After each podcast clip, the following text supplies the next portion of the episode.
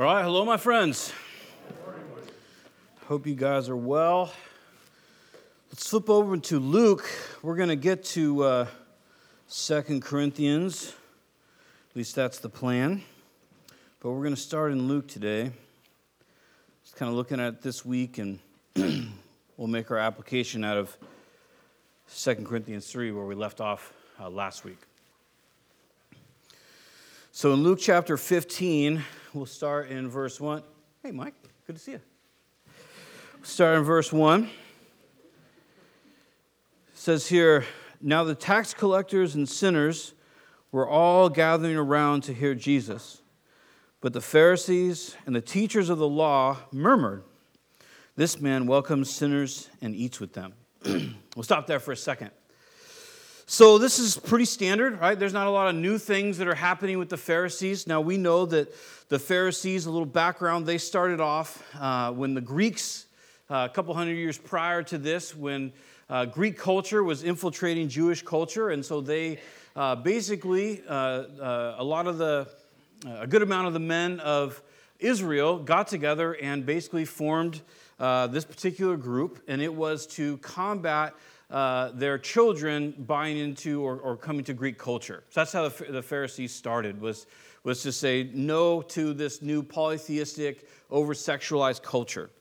So over time, that continued and it grew into essentially what we have pictured for us in the New Testament, where uh, as Jesus quotes Isaiah to them and so forth, they had come to this place where they sought God and a rightness with God, righteousness with God. They sought that by their own works. And Jesus tells them that many, many times. And he makes the point, he says they're like whitewashed tombs. Uh, now, granted, this is generally speaking. We can't make a commentary on what every Pharisee was like, right? There were people from the Sanhedrin that supported Jesus, uh, you know, and, and, went to Jesus and, and questioned him and so forth in, in, in genuineness. But anyway, so in this particular case, they were, he says they're like whitewashed tombs. They're real clean and shiny on the outside, but on the inside, they're full of dead men's bones, uh, which was insulting to them. And so we see here kind of one of their big beefs, and this comes up multiple times in the New Testament, where Jesus is hanging out with tax collectors and sinners. Now we know also that tax collectors are uh, they were apostate Jews, so they were essentially the Roman model, when they would take over a country, it doesn't matter if it's Germania or wherever it is, when they would take a country over, they would take locals and essentially they would offer them big dollars to extract taxes from their kinsmen. So they're traitors to their nation uh, the, in the Roman government. That's how it worked. They would know the local population, they would know normal field yields, they would know those things. And essentially, what they were hired to do was to collect uh, taxes for Caesar, but then anything above what they collected, anything they could extort out of the people, they got to keep. So many of these tax collectors were very well off, and they did it on the backs of the people they grew up with, quite literally. Uh, remember, at this time, uh, Jerusalem is like 15,000 people. Nazareth, where Jesus is from, is about 450 people. So that kind of gives you an idea of uh, when we think of big cities, when I think of Seattle or LA or something, well, it, it, they don't they didn't really have that. Rome was the biggest city and it was about a million people. So, anyway, Jesus is with these tax gatherers and sinners. Sinners typically, it just it literally just means people who sin, which would include everyone, but uh, the Pharisees seem to use it as a label mostly for uh, prostitutes, uh, people that essentially um, are using crime as benefit. And we could probably spend a lot of time about how people get there, uh, but that's not what we're going to talk about today. So Jesus is with these guys, and they make an interesting accusation because they say that not only is he with them, but he welcomes them. So, the whole issue at hand here, the whole context that we're about to cover, is that the, the religious leaders of the day have a huge problem in the fact that Jesus not just talks to them or that he interacts with them, although that was probably problematic for them also, but the fact that he welcomes them. He wants them to come to him, he wants them to be with him. People that, I mean, could you imagine that? We, you know, we, some of us might even consider the IRS traitors, and they're not even, they're just doing a job for the most part based on code that somebody else made for them to do a job with, right? Now imagine you're hanging out with people that are literally actively trying to rip you off. And that's, that's who these people are. So they say, this isn't right. You shouldn't be with those kind of people. So what we're about to cover is what Jesus' response to the, to the beef or the problem that they have, which is you welcome sinners. Now, there's three parables here. We're only going to read the last one, but in the first two, the first one is you have 100 sheep, 99 are chilling in the field, and one leaves. And he says that the, the shepherd goes after that one sheep. And it says, when that happens and that sheep is brought home, he carries that sheep back, and it says that all heaven rejoices. This, the, the emphasis there is that it's a percentage, right? 99% is fine, but 1% is not fine. And so the, God is willing to go after the 1%, even when everybody else is doing okay. You also have the emphasis that all joy, that there's joy in all of heaven over a sinner that repents. And, and we'll talk more about that later. The second illustration is a woman who has 10 coins, 10 silver, uh, uh, basically, it's a drachma, it's, it's one day's wage. And so she has 10 days' wages saved up, but she loses a silver coin. And then when she loses that coin, she sweeps and moves the furniture. She does all this stuff, and she finds the coin. She invites everybody over and says, Come rejoice with me because I found that which was lost. And the emphasis there is more on how much she does to find the coin. So the percentage is less, it's only, or I should say, is more, 10% is gone, but that, that she cleans and looks and does everything and then finds the coin. So, and then it says that all the angels rejoice in heaven. So the two parables basically show us that heaven rejoices, angels rejoice, that it's not about that God can never have enough when it comes to people that are around him. And then the second parable illustrates that God is doing great things, great lengths, and laboring to, to bring people to himself. Does that make sense? So the last parable is one that many of us may be familiar with, but is significantly more detailed and really lays out kind of a societally, maybe not for our society, but, uh, but for especially for their society, societally, one of the most rankest things that can occur. So he says there in verse 11, this is Jesus answering this question to them. And so in verse 11, it says, Jesus continued, There was a man who had two sons. The younger one said to his father, Father, give me my share of the estate. So he divided his property between them. Not long after that, the younger son got together all that he had, and he set off for a distant country and there squandered his wealth in wild living. I love that English wild living. After he had spent everything, there was a severe famine in that whole country, and he began to be in need. So, when he went and hired himself out to a citizen of that country who sent him to his fields to feed pigs, he longed to fill his stomach with the pods that the pigs were eating, but no one gave him anything. When he came to, when he came to his senses, he said, How many of my father's hired servants have food to spare? And here I am starving to death. I will set out and go back to my father, excuse me, and I will say to him, I have sinned against heaven and against you. I am no longer worthy to be called your son. Make me like one of your hired servants. So he got up and he went to his father. We'll stop there. So, in this case, there's two sons and a father. Then there's some laborers, and they live on a farm. And so the youngest son comes to the father and he says to him, uh, I want my portion of your estate. Now, even though this is old, right, this is not normal. It would be the same like today. If, if you had a will written out and you have a couple kids and you're still alive and kicking and you're full of your faculties, and your kid comes up to you and says, I want everything that you were going to give me when I die, when you die. I would like that now. That's a little suspect, right? You might question a little bit, like, what's your motivation? You know, why do you want it? What, what's happening here? Why is that important to you? Uh, what do you value? Do you actually value me? Do you value what I can provide for you? A lot of questions would be brought up. So, this is a very pompous request. Even it'd be as much of a pompous request today as, as it was back then. They're the same. Does that make sense? So, this wasn't like some sort of Israeli tradition and this guy's kind of taking advantage of it. That's not the deal at all.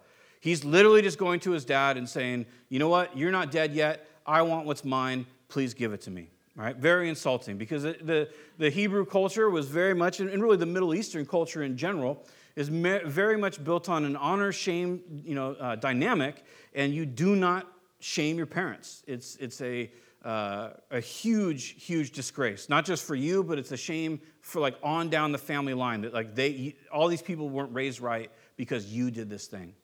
So he, he does this shameful thing to his father. And I think what his request is, is, is very common to human beings. Because think about where he's at. He lives on a good farm We know later on, as we're, when we read later, we know that, that his father owns, he calls it the fatted calf. There's specifically a cow that's set aside for whatever feast or whatever party they're going to have. He has, they're so rich they can set aside a cow specifically for a party, right? So that's, that's pretty substantial. Uh, you know, when we can just drive down to Sacramento and see like Harris Ranch or whatever, it doesn't seem like a big deal. Big deal. They're so rich, they can do that. He has laborers, right? So not only is his father uh, have this farm, but it's big enough that, that he can hire laborers and they are able to survive on the wage that he pays them. He's got a brother that also works there. So, all that to say is in this story, in this parable that Jesus is telling, there's this boy who has everything. He's not going for want, he's not having a terrible life. It, it, the, and we'll see in the end, it, it's a good father. This isn't a picture of some sort of bad dad that's, you know, taking him out to the woodshed all the time or something like that. The issue here is this He says, Give me what is mine. It's interesting, right? Give me what's mine. Now, by Levitical law, when his father died, he was required to get some of that money. The, the eldest son got a double portion, and then it went split off from there. So he was, by Levitical law, entitled to a portion of that inheritance. In fact, the way the Levitical law worked to keep land in the family, right, because they all live on an apportioned uh, land that was given to them all the way back in Joshua, right? They, all, they inherit the land, they all get a piece. That, that that boy would have gotten land and he would have got what's on it. It was his by right. And the same to any daughter or so forth. It was theirs by right, okay? But he comes, and this is how so many problems in life start. For the person who has not believed in Jesus and for the person that's believed in Jesus. The context here is clearly uh, people that have not believed in Jesus, that he goes after the people that have not believed. But it doesn't mean we can't take the concept and apply it to our own lives. And we'll talk from both sides on that. But in this statement, give me what's mine, give me what is my due, that is probably one of the most problematic attitudes and issues and, and, and causes the most difficulty in our lives where we look at something, we have something that's good, we have something that's okay, but there's something else, and we, we say, I want that. Give me that. Give me what's mine. And in a lot of ways, we've been given a lot by God. Even if, even if we're not believers or anything like that, we have bodies, for one. We have minds. We have souls. We're able to enjoy things. We're able to create right? We're able to do all these things. We can we can do good. We can uh, you know use our superpowers for good if you want and we can use them for evil.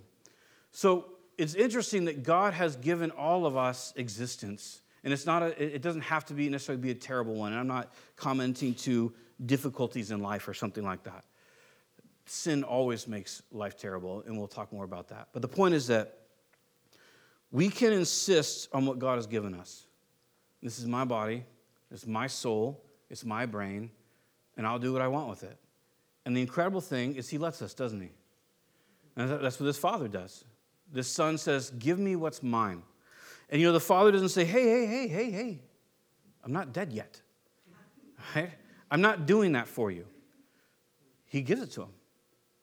He says, here's, here's what's yours. You can have this. This is what your due would be if I were to die. Verse 13, it says, Not long after that, the young son got together all that he had, and he set off for a distant country where he squandered his wealth in wild living. So, this young man, and this is, again, this is what we do. He gathers everything that he has, everything he can muster that belongs to him. And, and, and think about this is a little bit disrespectful. He leaves the farm and he leaves the country. So, think of the irony of that. Here's this boy who has essentially everything in his life has been given to him from this farm, from his father. And his response is to take that and then to leave the area that blessed him. Does that make sense? And, and he's saying there, this isn't enough for me. This doesn't bless me enough. This doesn't fulfill me enough. This doesn't give me everything that I want, or something like that. And he, he believes something different. He believes that if I go somewhere else, if I get off this farm, if I go to another country, and we don't know where he went, and it's a parable. Jesus didn't say that this is an account of something that really happened. He's, he's sharing a, a parable, he's, it's, a, it's a word lesson, right? So we don't know. Did this guy go to Greek culture? Did he go to some other place in Palestine? Where did he go? What we don't know. But what we do know is when he left, he spent it. In the, uh, I just like it says wild living because I don't know. I just makes me snicker a little bit. It probably shouldn't. But the word there in the Greek, it's asotos. There you go. Let's move on. No, I'm just kidding. So asotos, the root word is sozo, where we get our word, like anytime you read the word salvation, to be saved, can be saved, should be saved in the Bible, it's sozo, it's salvation. So this is the same root word, it's asotos. So we have like our word atheist, meaning I do not believe in a, the, in a, in a, in a God. That's an atheist, right? So an asotos is someone, you're doing things, it literally means like unredeemable stuff, stuff that no good can come from. Does that make sense? That, so when he goes and wild living is just more fun, but it's, it's a sotos It's the idea that what he's engaged in is unredeemable. Now we know later on the brother describes it, and it, basically he spent it on rich foods and ladies. Um, and, and that's where he, he spends all that money. But there again, that's us, right? So we're not picking on this guy, we're just talking about what this guy did. He decided that even though he had this place of security, this place of kindness, he had this incredible father right? Maybe him and his brother don't get along very well because he seems to have beef later on when he comes back. But it wasn't, in his mind, enough. So, in his mind, enough was basically to go out and have really tasty food and drink and have a lot of sex. That's the point of it. That's what he was all about. And it's funny because if you look at our society today, what are we about? Right? Tasty food and sex. That's like half of our advertisements. If you watch football, what are like all the advertisement? Food, drink, and sex. I mean, they don't like advertise, you know, literal sex on there, but they might as well. They use sex to sell everything they're trying to. So it's a, it's a very interesting dynamic. And, and how many of us, in a moment of honesty, have believed that leaving behind the things of God, because they're lacking, we feel that they're lacking in our lives, that we can chase something else, and that's where we'll find the true fulfillment that we're looking for, right? Probably all of us, if I had to take a guess. All of us had. We're all constantly convinced that God just doesn't have enough for us and that there's something over that hill. And it doesn't have to be drink and sex, it can be anything. It could be land and money, it can be companionship, it can be whatever it might be. None of these, you know, none of those things per se are bad in their context. But they, but but we're just convinced it just can't be where we're at. So that's what, that's what this guy's doing. The cool thing is about this, what is our context here? Our context isn't, hey, this guy's a loser. And Jesus is really just trying to point out there's a lot of losers out there. Now, we know that. We are losers. We know there's losers, right? The context here is what? This guy is accepted back by his father. Now, we'll get there. But the concept here isn't look how bad this guy is. The concept is look how good God is. The fact that he can be disrespected, taken from, that we can take everything that he's given us and we can use it for whatever we want to satisfy ourselves. That we can do all those things and yet we're welcome back. So it's, it's, it's this parable being given to the Pharisees is that all sinners of any venue, whatever, every person has incredible value to God. You have value to God. Everyone you've ever met has value, value to God. And everyone who's ever been has had value to God. There has never been a human being that has lived on the planet, not Judas, not Saddam Hussein, not anyone who hasn't had value to God. He loves every single person. So the, the, the, the demonstration of who this guy is is not, oh, look how terrible he is. Don't be like this guy. That may be a good application that we don't want to be like him. But the application is look how good God is. Right? So as we kind of keep going through it, it gives, it gives more detail about what this guy's life was at. He had spent everything, and there was a severe famine in the whole country that began to be in need. And that's the kicker about different countries. And I don't mean different countries than the United States. We're not talking about earth right now. We're talking about our heavenly country, uh, the, the, the, the kingdom of Jesus. Every other country besides the kingdom of Jesus is famine. It always ends in famine. For if, choose any sin that you want that you or I have, have, have chosen to try to be satisfied. Have you been satisfied? Have you ever been to a party where you're like, I got so drunk and I didn't even get hungover, I'll never need to get drunk again because I'll be fulfilled for the rest of my life. Right? No.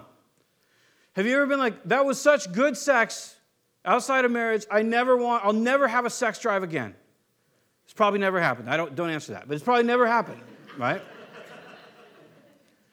Have you ever had enough money where you said, I just never need another dollar? Even though I bet most of us here in here probably have like two, three pairs of pants. Right? We probably have like two, three pairs of shoes. You guys know me, I have like five shirts. Right?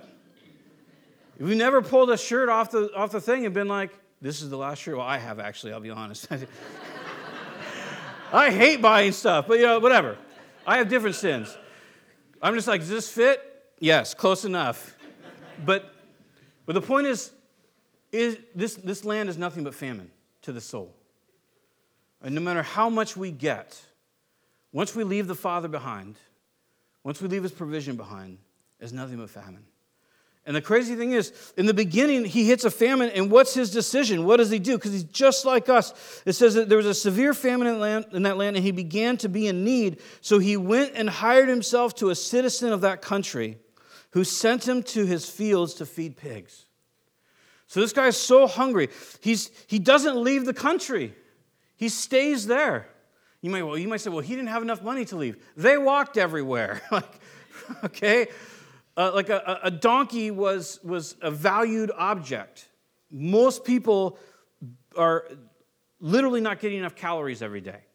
The aim of most people's life, for most peasants or plebs, however you'd like to label it, their goal in life is to get enough calories that day. So a lot of these teachings that Jesus has, like don't worry about tomorrow, it was very, very much applicable for them because they probably weren't going to eat enough in that very day.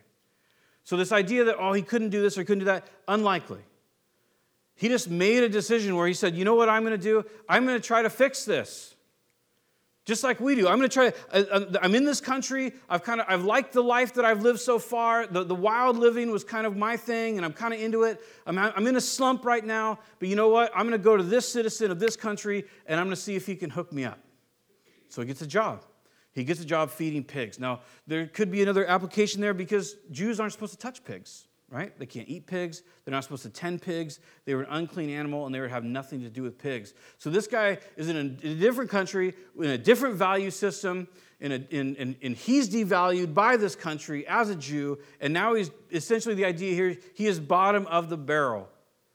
He's wasted everything he has. We don't like people that waste things, do we?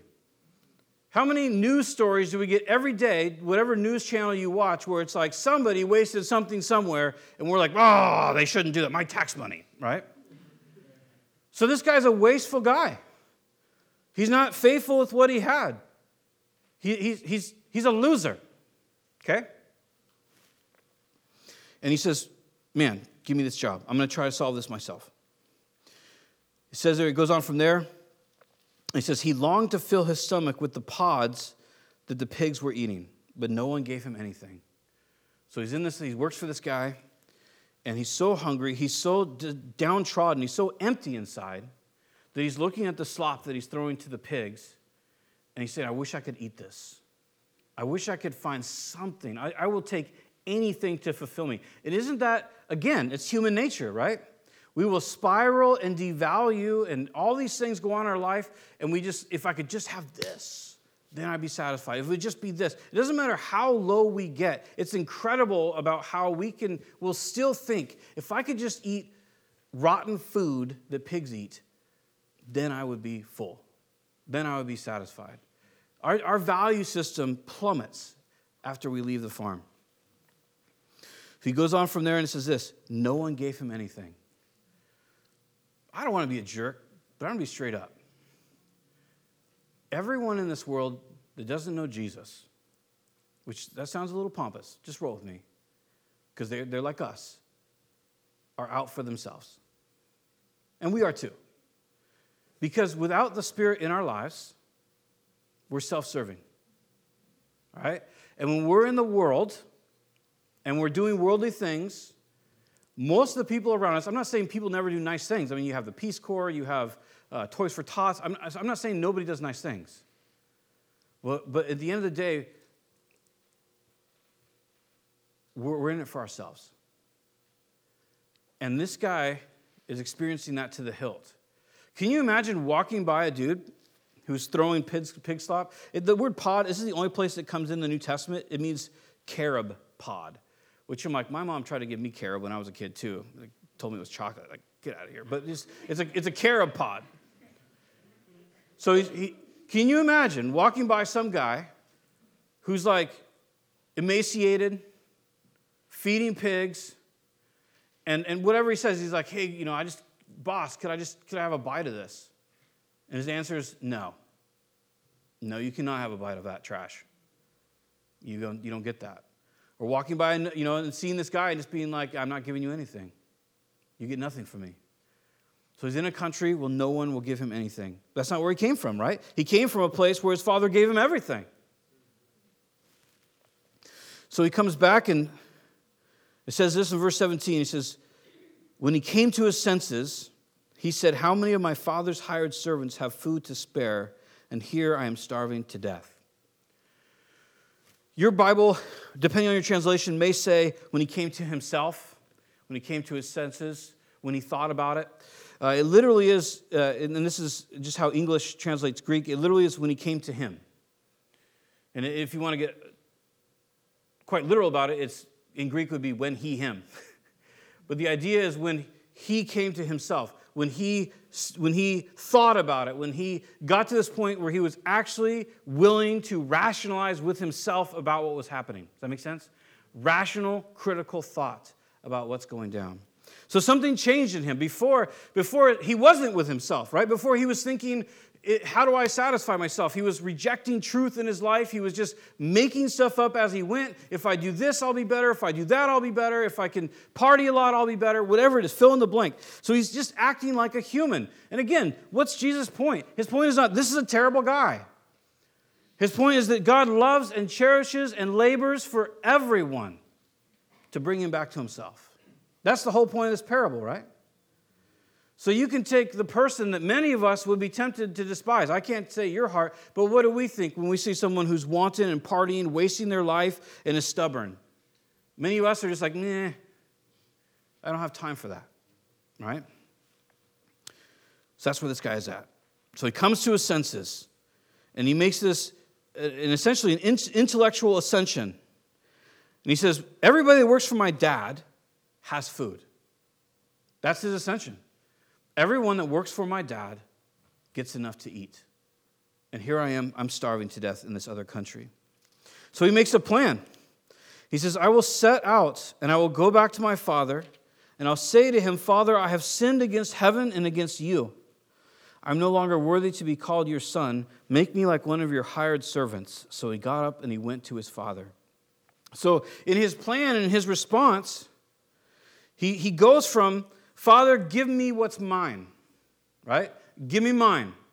So what, that's a sense of entitlement.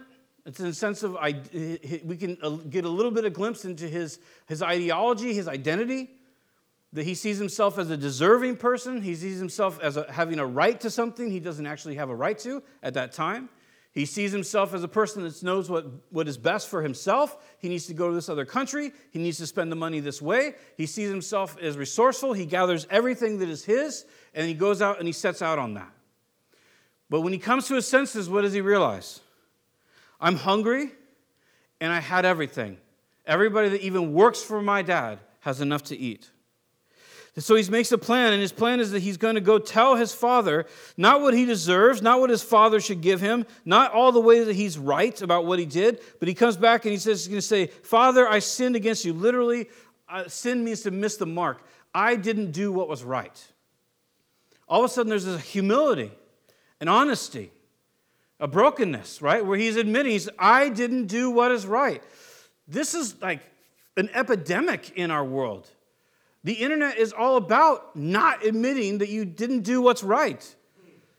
Is, have, you dis, have you discussed anything recently with anyone that had any weight to it? And how many of us will say anything, especially the political parties, either one, will say anything to not look wrong. Anything. It's so bizarre because we think that somehow, with all this protection of self and pride, that we will be preserved, and that's what true life is. But in this guy's revelation, he comes to a place with his father where he's just going to tell him, I wronged you. He doesn't say, you know, I'm back, Dad, and frankly, the way you raised me was kind of weak, and so that's what caused this. You know, I had this turmoil in my heart, and that's. He doesn't say he's going to do that, and maybe maybe there was some of that. He doesn't say, you know what, my brother, he's a big jerk. I mean, look at how he's acting about this calf now. He's kind of the problem. He just comes and says, I'm the, I'm the problem. This is really important for our Christian walk.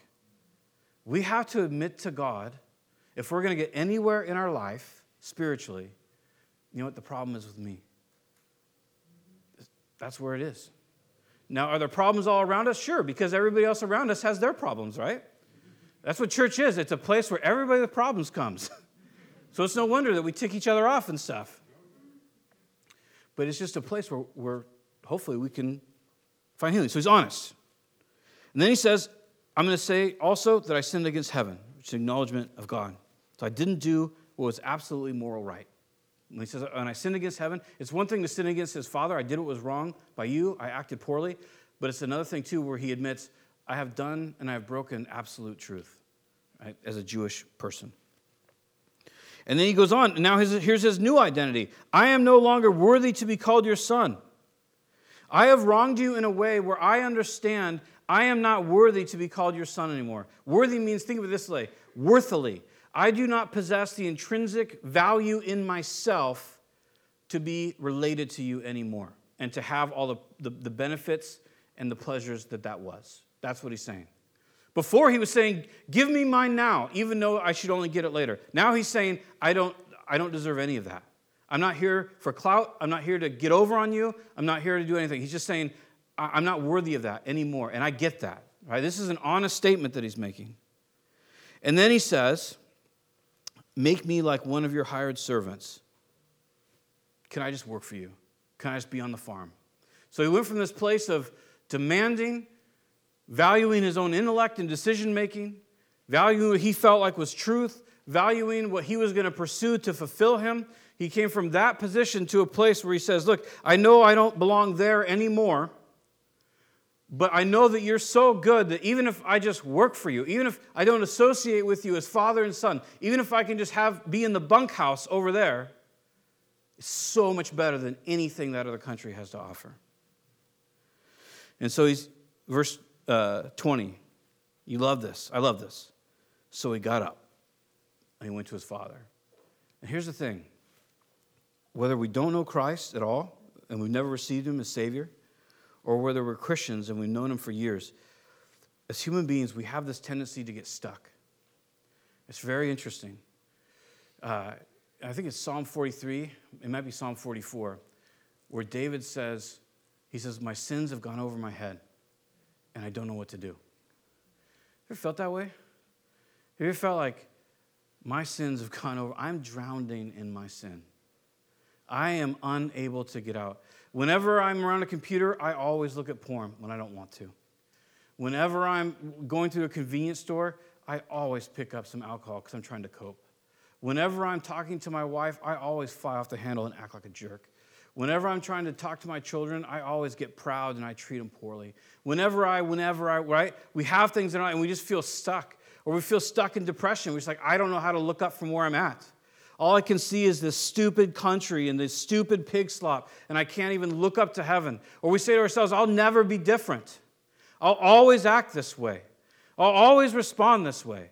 This is like the nine millionth time I've done X, Y, or Z. I'll never be different. We get stuck in our sin. And a lot of times, if you don't know Jesus today, you can come up with a million reasons of why you don't need to cry out to him. But the reality is, you know as well as I, and I don't say that in some weird, pompous way, just as a sinner, you both, we both know if you don't know Christ, you're condemned and you're tired and you're anxious and you're depressed and you're trying to cope with it with all these different things because that's what humans do. All right? We try to find some sort of fulfillment when we're full of sin, full of missing the mark, full of moral wrong. So, how do we deal with that? Well, if you don't know Christ today, it's kind of a one step program. You receive Him. And what does that mean? You invite Him into your heart. You confess, Lord, I'm not worthy to be called your son. I've sinned against you, I've sinned against heaven. I don't do what's right. And because Christ died on the cross for our sin, that's what, that's what the cross was. It was payment. Not judgment, payment. Christ was judged for our sins. So his precious blood shed, poured out from the praetorium to the cross, is the payment for what we owe for our moral wrong. It's, and God says, that's a good enough payment for me. I'll judge my son, I'll condemn my son, he'll be slain, and he'll rise from the dead. So if you don't know Christ today, really the application here for you in verse 20 is, is to, to stand up and pray. Well, here I am. You, you stand up right now if you want, but I just mean in general, figuratively speaking. Cry out to God. Ask for his forgiveness. And he says that anyone who seeks me will find me. That anyone who cries out to him is forgiven of sin. No strings attached. If you're a Christian and you feel stuck, what is you? Well, it's, it's baby steps, right? We've all probably seen What About Bob like 30 years ago. It's baby steps. He had, we don't know where he lived, right? He, we just know he's in another country. So if you think of Israel and you, you think, you know, the Mediterranean Sea and there's Israel kind of along the sea, and at some points it's 12 miles wide, and we, I don't know exactly the, what it was there in, in this case during the Roman, but it's a Roman colony at this point. And so, he, did he have to walk 20 miles, 40 miles?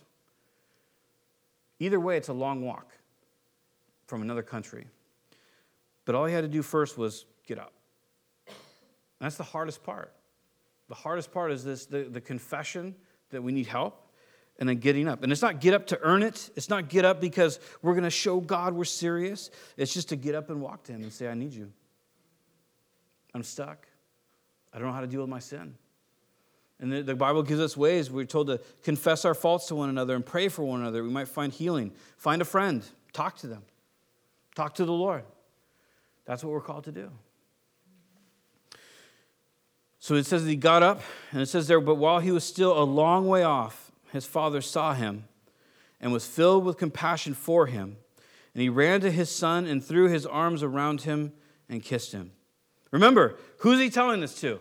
Religious leaders that were very good people on the outside. Remember the confession of the Pharisee when he's praying in the temple I fast twice a week, I tithe of all of my garden, right? These are good law abiding people. The problem is that they believed that their standing with God was based on how much they obeyed the Levitical law. So this guy, who is wasteful, riotous, wildly sexually active, wildly drunk, doesn't come up with the right plan in the beginning, basically rips off his father, disrespects his father, despises everything that's ever been provided for him, insists on his way in every, in every form for as long as he can, this guy runs, or at least walks. He goes back to his father, I should say. And what does the father do? Well, I don't know. If I was a father, I might stand on my tractor looking at him, tapping my foot. Oh, really? yeah. Okay, you're back, huh? Big surprise. Get a little sarcasm in there, a little passive aggression, right? Because that's what bad dads do. But he's the good father. And it says that he ran afar off. Now we don't know. Is the is it, is are they in a valley and he sees them off, you know, coming down some trail? Is it, is it you know uh, a hill that they're on? We have no idea. But evidently it's not near to when he sees them. It's far. He sees them far out there. And the father runs. Isn't that interesting? The father runs to him. And then the son gives the confession. So it says that when the, the, the, uh, the, the father runs to him, the father's filled with compassion for him. And then he throws his arm around him and he kisses him. He doesn't say a word to him. It's just, I'm so glad that you're back.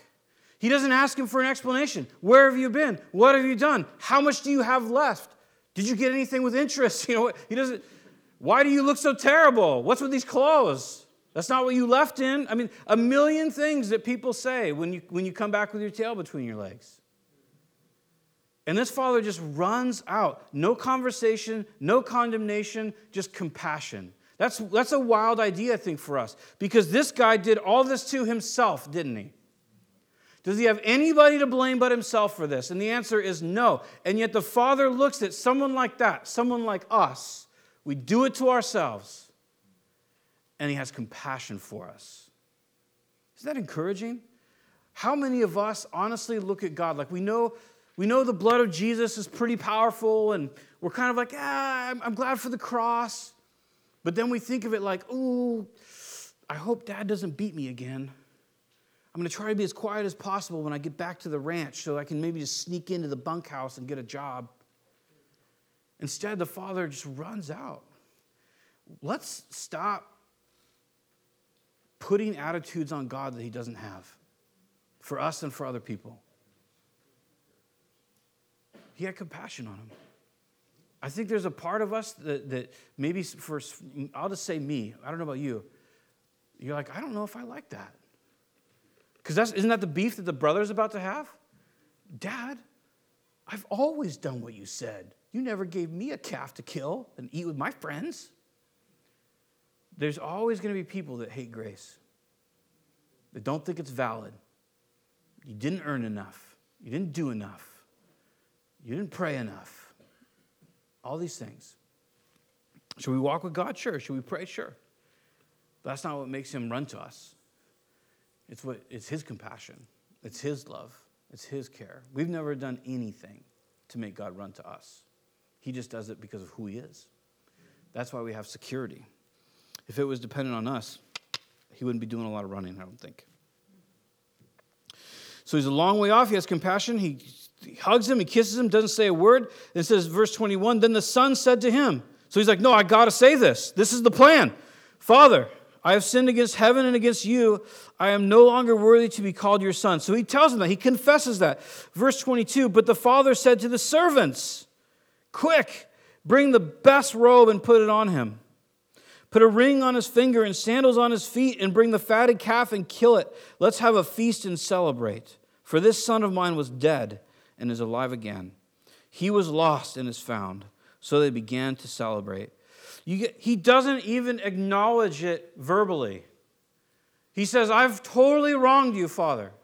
I've totally broken moral right. And the father just, oh, okay. Hey, go get this guy the best robe. This is the heart of God, right?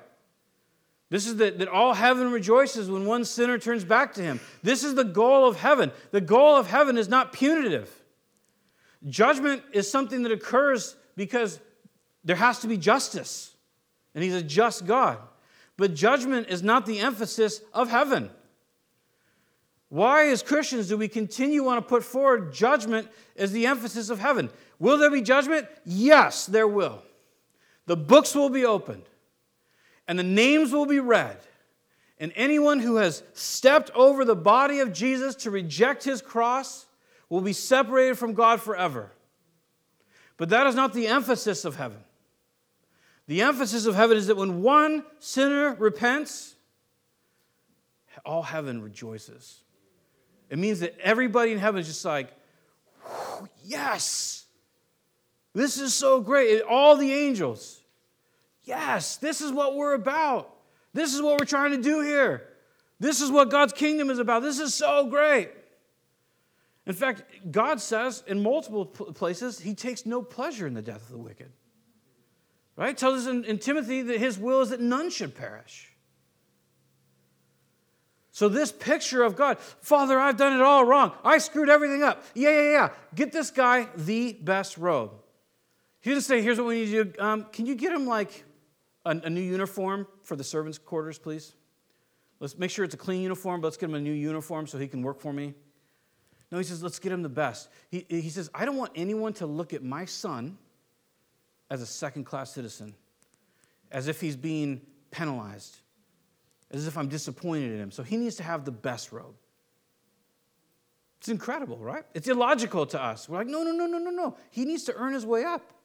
Maybe he can be like a farm bellhop or something, and then maybe he can like kind of work up to like farm head chef, and then maybe cattle hand, and then, then maybe he could be son. But it's not the attitude, is it?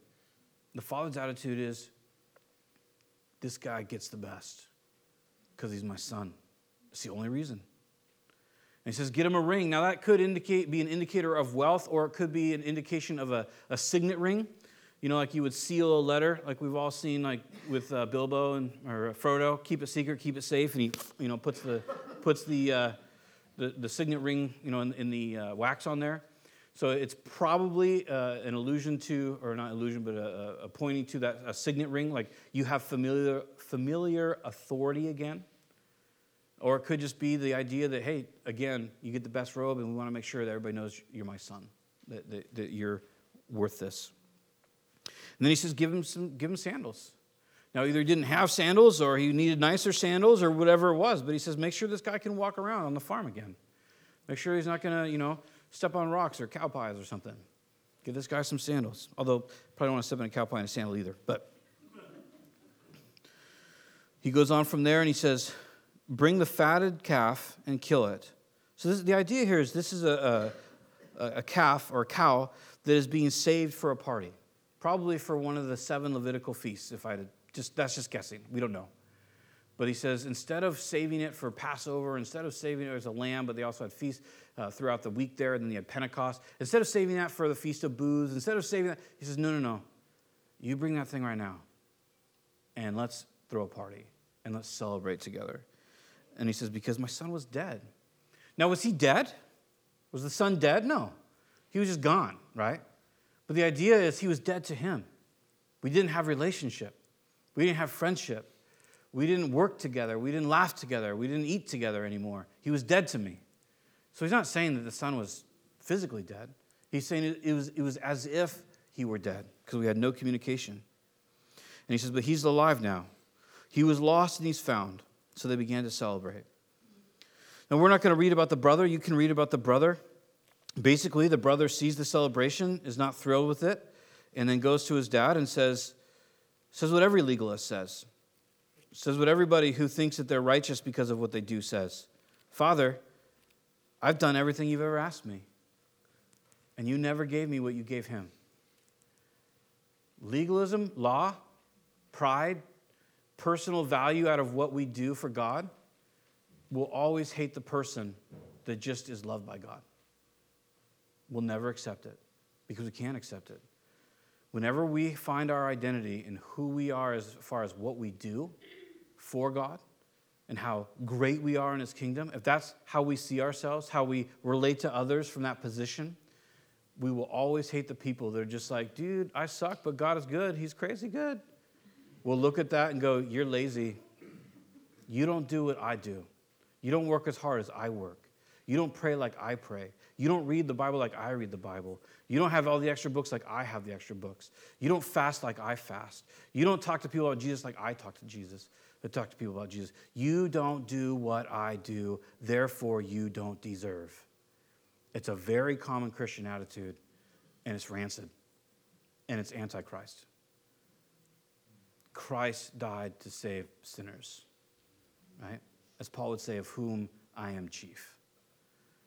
So it's, we don't want to be the brother. We don't want to hate grace. Do we want people to walk with God and, and spur on? Sure, of course we do. But you know what? When somebody's forgiven, our response should never be like, okay, we'll see, right? We just want to rejoice.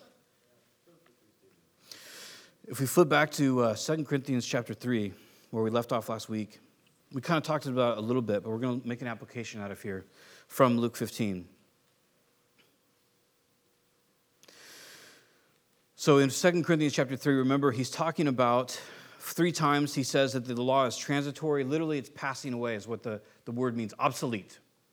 And so he's making a, a comparison between the old and the new covenant. so Paul calls the old covenant uh, passing away or obsolete, and he calls the new covenant a covenant of greater glory, right? Then he goes on to talk about um, because of Israel, the Israelis in that time and their dullness, they, they didn't receive Jesus. And then he talks about how because there's a veil over their eyes because they've hardened their hearts to God. So then in verse 15, he says, Even to this day, when Moses is read, a veil covers their hearts. But verse 16, but whenever anyone, so not just Jews, anyone turns to the Lord, the veil is taken away. Now the Lord is the Spirit, and where the Spirit of the Lord is, there is freedom. And we all, who with unveiled faces contemplate the Lord's glory, are being transformed into his image with one everlasting glory uh, which comes from the Lord, who is the Spirit. So he's making this point. He says, We, because we've turned, if you have, if you've turned to the Lord, the veil is taken away. Now, specifically in this case, the veil is that the old covenant is uh, still in, in use. So when, once the veil is taken away and you see that Christ fulfilled the old covenant and the old covenant is now obsolete, he says that when we look at Jesus, because he says, there's, oh, should, let me read again, but whenever anyone turns to the Lord, the veil is taken away. Now the Lord is the Spirit, and where the Spirit of the Lord is, there is freedom. Now, again, the word spirit there is pneuma, or breath, or wind, right? Pretty much every time you see the word spirit in the New Testament, it's pneuma, where we get our word pneumatic, like a pneumatic tool, an air driven tool. So it's the idea that the Lord is the Spirit, uh, his, his breath, his movement. It's obviously a metaphor because uh, I don't think you know many of us feel like in our heads or something. But he says that he's the Spirit. He is this movement in our life that's blowing us a certain direction, but that direction is freedom. The direction is, is freedom from sin, which freedom from the old covenant. It's not about law anymore for the sake of righteousness. That the, when, the, when the Lord's Spirit is in our lives, the Holy Spirit is in our lives, that He's moving us towards freedom. But he goes on to say from there, he says, uh, uh, verse 18, he says, We all, with unveiled faces, contemplate the Lord's glory. So in this freedom, well, part of what we're doing when we're walking with Jesus is we're contemplating the Lord's glory. Now, remember from last week, the word glory, it's doxa. It's where we get our word doxology, but it's the idea of good opinion. It, it, it literally just means good opinion. And so, what he's saying is, we contemplate good opinion about God. In other words, we contemplate who He is. Does that make sense? So, in, in, our, in our parable in verse 15, that man found victory because he stood up and went to his father, right? And we talk about just taking that first step, standing up, confession, finding help, moving forward, being honest. That's the real thing here, being honest. So now, as Christians, as God's moving in our heart through His Spirit, we are called to and we ought to be contemplating the Lord, thinking about Him. Now, this is difficult, I think, and I don't mean that in like a weird, sarcastic way. It's difficult for me because we live in a, I don't know about you, but we, but we live in an age, and in our house, we have uh, me, my wife, and two kids, two cats and a dog. But, you know, we have, for, for so like, and, and I don't know this is good or bad. You can let me know. But, you know, I have a phone. My wife has a phone. My oldest daughter has a phone. They have a tablet that they share if they want to use it, which they don't use it very often. And we have a TV, and, um, and we have an Xbox. And I have a computer. My wife has a computer that she uses for her work. And it's crazy because you get up in the morning, and there's like a million things that you can look at. You ever notice that? There's a million things. You can look at the news, because that's super encouraging. You can, you know, you can look at um, you know, and, and we can become slaves to like who liked our posts, right? We can become slaves to what are other people saying? What do other people's lives look like? And it's just amazing how uh, now they have their, you know, somebody out there is a genius because now you have reels, I guess it's called, right? Where it's like, I don't know, like 30 second or one minute videos or whatever. You ever just like piddled away like an hour and you like, you look up and you're like, oh, whoopsie. you know, like, what have I been looking at? I, I saw a, a, a, uh, a when, the, when the internet was text, which many of you probably may not remember that, but I saw this thing one time that said the internet is like ancient Egypt. Everybody worships cats and just writes on the wall. So that's pretty clever. But, but you know, the point being is that it, it, can be hard to contemplate the Lord because there's a lot of valid things that we have to contemplate in our life, right? Our jobs, our families, our school, you know, all these things that we have to give attention to. We can't not do that. But then there's a lot of things that, that we don't have to give attention to that, that draw our attention.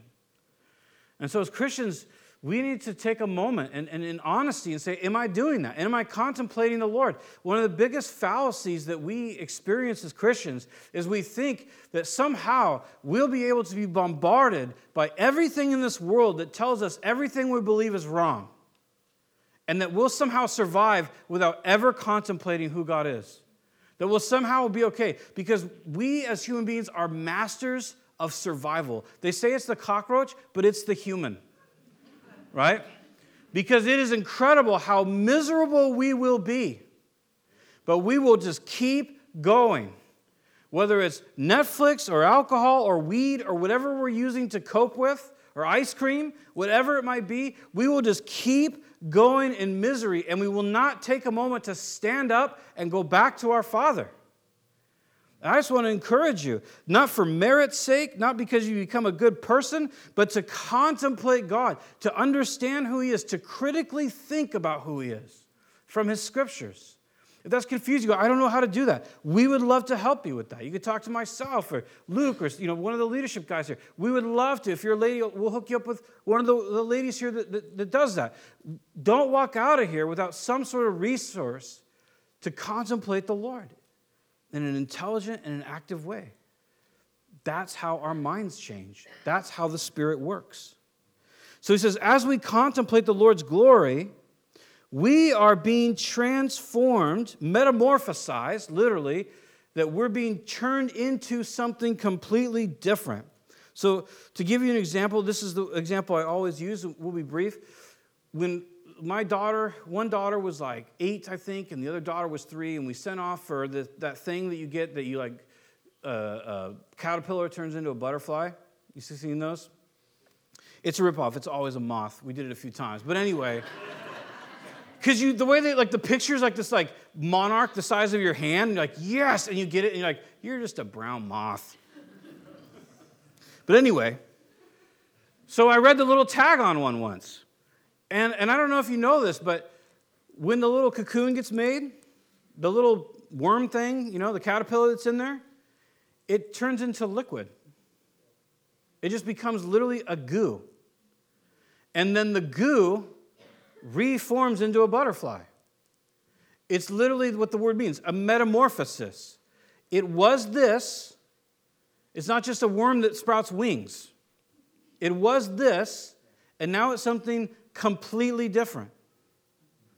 And so what happens is as we look to Jesus, as we contemplate, we think through critical thinking, not just buying into stuff, but thinking through stuff.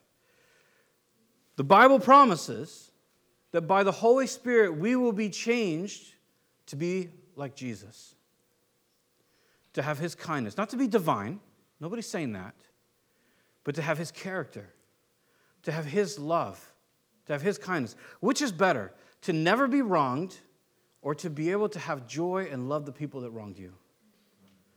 One is who you are, and one is just coasting. Does that make sense? Which is better, to, to, not be, to, to never be wrong, to not be angry? Which is better, to, to have a lack of an object to lust after, right? Which is kind of sometimes we try to treat sin. I'm just going to take this away so I don't lust after it. Well, that's good. But wouldn't it be better to not lust after it? Which is better to, to, to remove things from my life that make me anxious, which that could be a positive step, or just to not be anxious? And so, what's being said here is that God is metamorphosizing our souls and our minds to be like Him. But it comes from not as an earning, but more as an osmosis. It comes from contemplating Him. So I just encourage you. I don't know what your life is like, and I'm not judging it. Consider the Lord, consider His glory. Take time, morning, noon. I don't, I don't there's nothing magic about the morning. The morning is just when the day starts. I don't know about you, but that's when I'm uh, my most productive. It's when I'm the least distracted. If that's different for you, then hey, there's no law here about that. But consider his glory. And he says, we'll be conformed to that same image. And, we, and some of your Bibles probably say from glory to glory. And the idea is that we start with that image of his glory and it increases in us. It gets bigger and bigger. We change more and more and more. And it says, This is from the Lord, which is the Spirit. In other words, this, this is not just us changing us, this is giving ample opportunity to the Father to change us. Does that make sense? God is good, and He has great things for you. And there has never been a person that has lived, you, there's never been a person that wasted too much, that sinned too much, that ran too far. That person does not exist. Whosoever shall call upon the name of the Lord shall be saved and anyone who seeks him early will find him. So, where I encourage you, wherever you're at, be honest with him. I've sinned against you and I've sinned against heaven. I just want to be near you. And then let him put the new robe on and the ring and the sandals, and you will not be disappointed. we have a communion today. Um, so it's just an opportunity to remember the Lord. We have, uh, I don't want to say just, I mean, it's, it's our opportunity to remember the Lord. He says to remember his body that was given for us. And then he says to remember the new covenant in his, in his blood. The old covenant was in the blood of bulls and goats, the new covenant came through the blood of Jesus, forgiveness. Um, and there's an opportunity. Paul says in 1 Corinthians 11, when he des- describes it, he says that we ought to examine ourselves.